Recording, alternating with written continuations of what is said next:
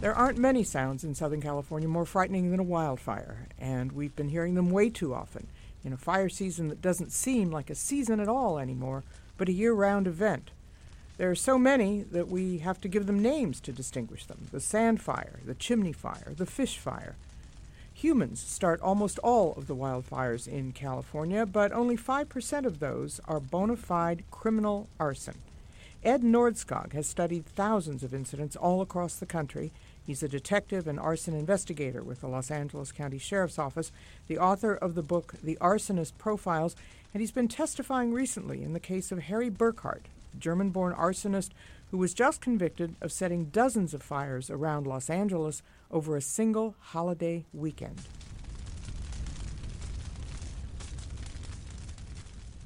Why would somebody start a fire?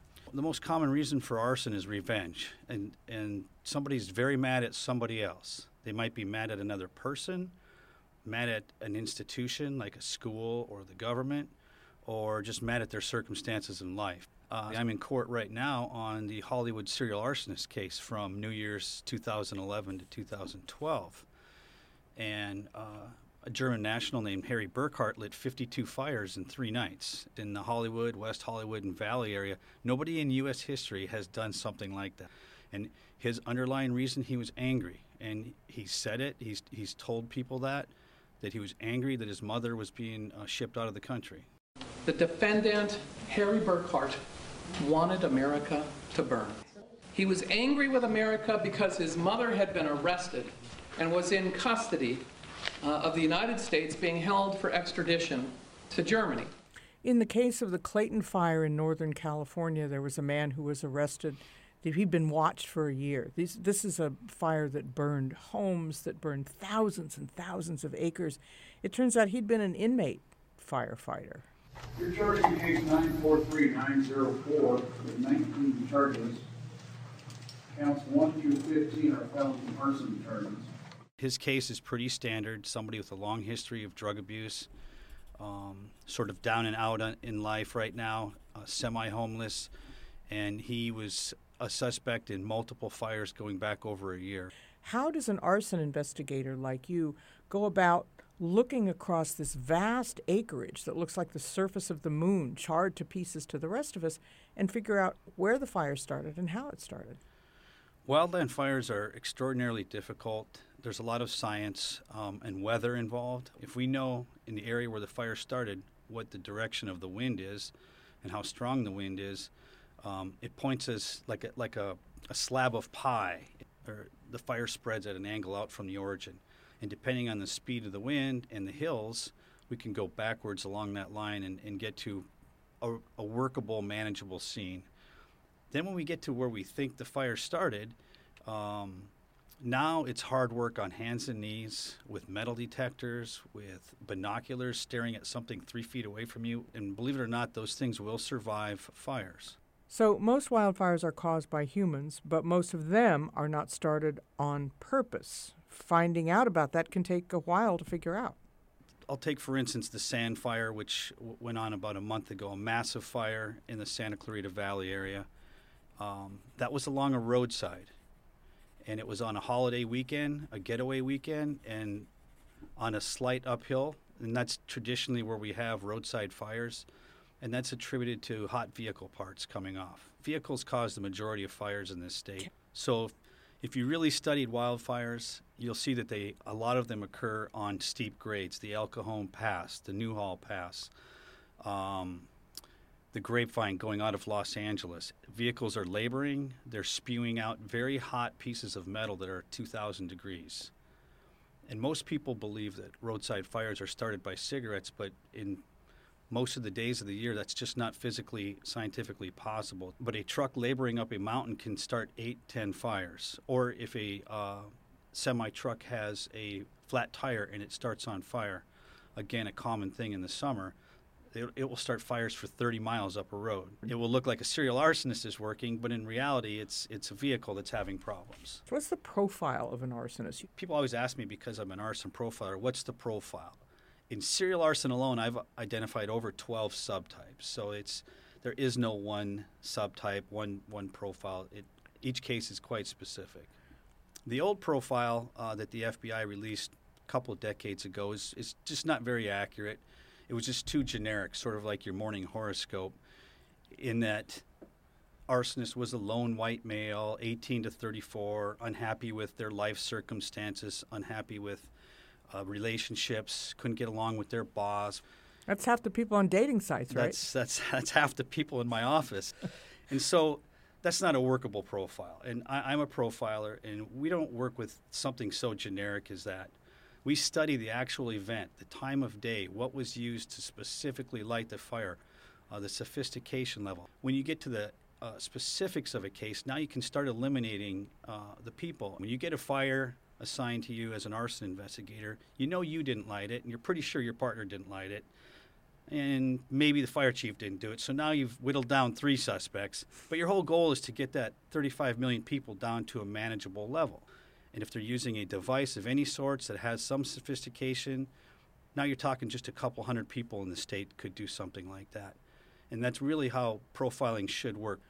There's also arson for profit. You've investigated those cases. It seems like it's so easy to get caught. Well, you have a lot of insurance, and mysteriously a fire started in your building.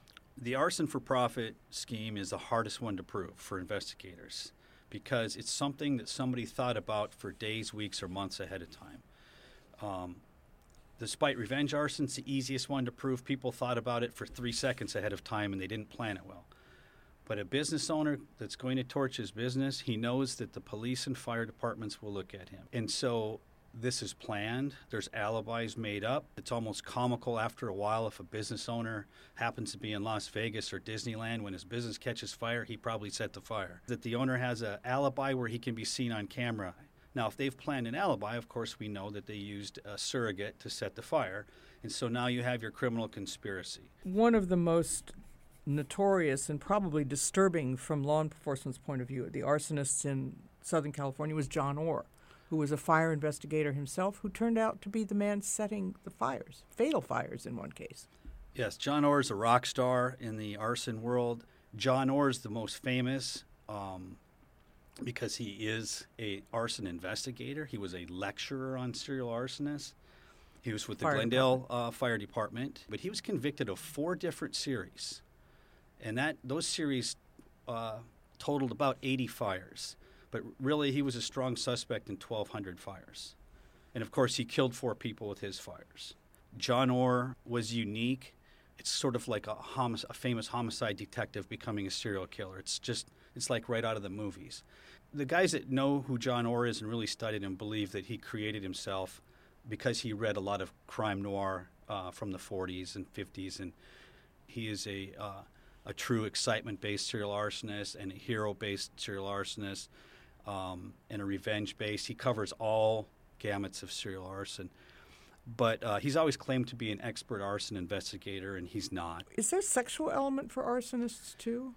I think of Nero fiddling and maybe fiddling with something else while Rome burned. Sigmund Freud first brought that out um, publicly, but his Freud studies were quite flawed because he studied six people, so it's a really small study, uh, um, and it was perpetuated by people who believe uh, Freud. And um, no, there's very few cases of an actual uh, sexual component to serial arson, which is why arson investigators nowadays do not use the term pyromania. There are people that do have problems with fires, but it's they control it. It's a very impulsive crime as as opposed to a compulsive crime. I've read of cases where firefighters start fires themselves. There are many, many cases where firefighters have lit fires um, to create work. It's a seasonal job in many parts of the United States and Canada. And in all aspects, there have been some rare cases, um, but they're continuous of people involved in firefighting that set fires for, for money, you know, to, to get work. There's a very famous case about 20 years ago now in Mount Shasta, California. She was a woman in her 60s who lit fires so her son, the firefighter, wouldn't get laid off. He was a seasonal firefighter. And uh, she, she was convicted of five fires in, on Mount Shasta in the wildlands, and she was filmed lighting one of them uh, by investigators. Is there one that broke your heart? There's a lot of them. Um, The ones we the ones we have uh, the hardest issues with are, of course, the fatal fires with children involved, and a, a, lot of fatal fires with children involved are actually set by the children themselves. Usually playing with matches, and usually in those cases, there's a documented history in the home of the family knowing that the children have dabbled in fireplace. And when we see uh, families that have lost people in fires, and they tell us, well, our son for the past six months has been playing with fire that's a problem that should have been dealt with. Um, we don't do a good job in this country, in North America at all, at treating uh, children fire setters. We, it's it's a very complicated thing that should be left to professional um, counselors. And quite often in this country, they turn it over to firefighters. A lot of cases, there's deep underlying reasons abuse, uh, family issues. A lot of people don't want to hang an arson arrest over an eight year old kid, and I totally understand that. But if that's the third fire by that, that kid, he's going to kill himself and his family next, eh, sooner or later, if he's not treated. I was trying to think of what might be your favorite job related movie, and I was thinking of the Jack Lemmon movie Save the Tiger about a businessman who orders a fire at his downtown LA business, insurance fire. Arson, Harry, arson. This is a major felony. You're talking about 20 years. God, it is the same accommodation. We made missiles. Congress has sent us a certified check. We happen to make dresses. The original backdraft, which of course is the holy grail for firemen, and I'm not a fireman, but um, the Robert De Niro character in that was an arson investigator, and I, I thought he was an, did an outstanding job. He's right. There's residue. Holcomb is the third victim. Backdraft was set up somewhere in there. Fried Holcomb when he opened the inner door. But the outer door held and it waited for Tim. It's very technically different than any other criminal investigation. You're a part cop, you're a part fireman. But I thought De Niro pulled it off quite well, and, and I was surprised that they didn't take that part and make it do some sort of TV movie thing with that. One of the most controversial was a case in Texas, I'm sure you know about Cameron Todd Willingham, who was convicted of, of, setting a fire that killed his children, was executed on death row. And there's afterwards there was so much controversy about the competence of the fire investigator and the techniques he used. The Willingham cases obviously rocked the arson industry. It's not the only one. There's many, many cases that were egregious uh, egregiously done. States' innocence projects have attacked a lot of arson cases. I'm dealing with one right now from 30 years ago. And uh, sometimes they make great points, other times not so much. The arson industry was turned on its head 25 years ago when uh, fire scientists got involved and realized that a lot of what arson investigators believed and were taught was absolutely wrong, scientifically not correct. And the scientists have come a long way of fixing that part of the industry. There's still mistakes made. It's a very technical, technical job. We have issues. Uh, we've minimized a lot of them. Um, but the fire, the, the, fire investigation industry has gone under a lot of scrutiny, as well it should. They were wrong for a hundred years on on some pretty serious cases, and uh, most of that's been fixed. Uh, but there's been a lot of growing pains with that.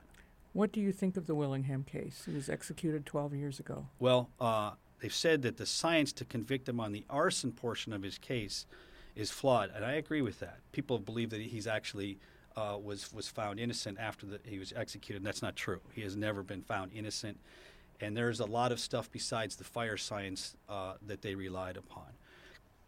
I don't have a stake in that one, but it has caused massive debate in my business that rages till this day.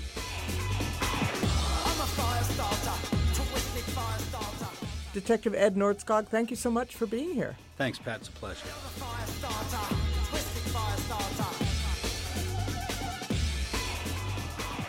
Patt Morrison Asks is produced for the Los Angeles Times by Patt Morrison.